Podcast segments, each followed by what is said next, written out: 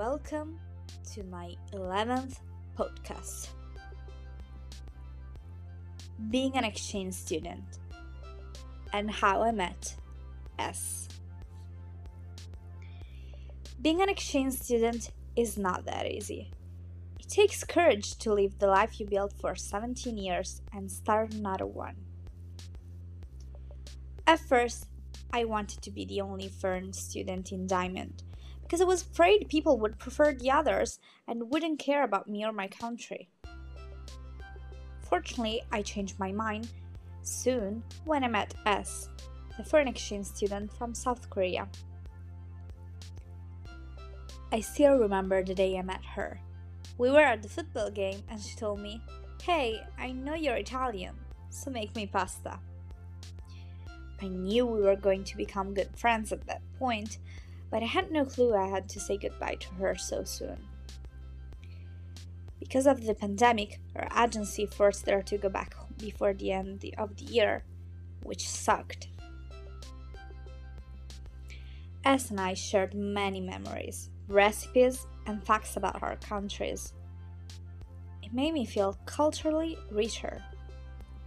She opened my eyes about the world, and I couldn't be enough thankful for that. We would spend our time teaching each other words in our languages and finish a box of cookies by ourselves in Miss S class. She even decided to do cheer because of me, and I felt so bad when I decided to try basketball instead of continuing that. We still saw each other at the games, though, and she learned everything so quickly. She was extraordinary at sports, especially track which we tried in the third quarter together.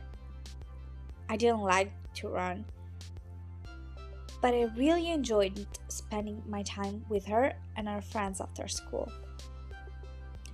Obviously, COVID took that away from us too. I loved the Rose family. There was always chaos at their house, but I bet S never felt alone like I did in my first house. We celebrated Halloween together and went trick or treating like kids. I spent a few nights at our house, which was huge and full of animals.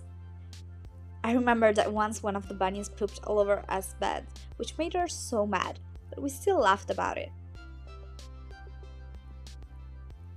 S and I got along really well, and she was the only one who out there who completely understood what I was going through. When the Americans talked to her, sometimes she would turn to me and say, What? So I tried to explain her what they were saying in an easier way.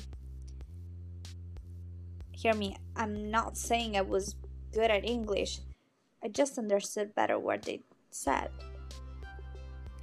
Her English improved a lot during her time in the States, and I could have been more and I couldn't have been more proud of her.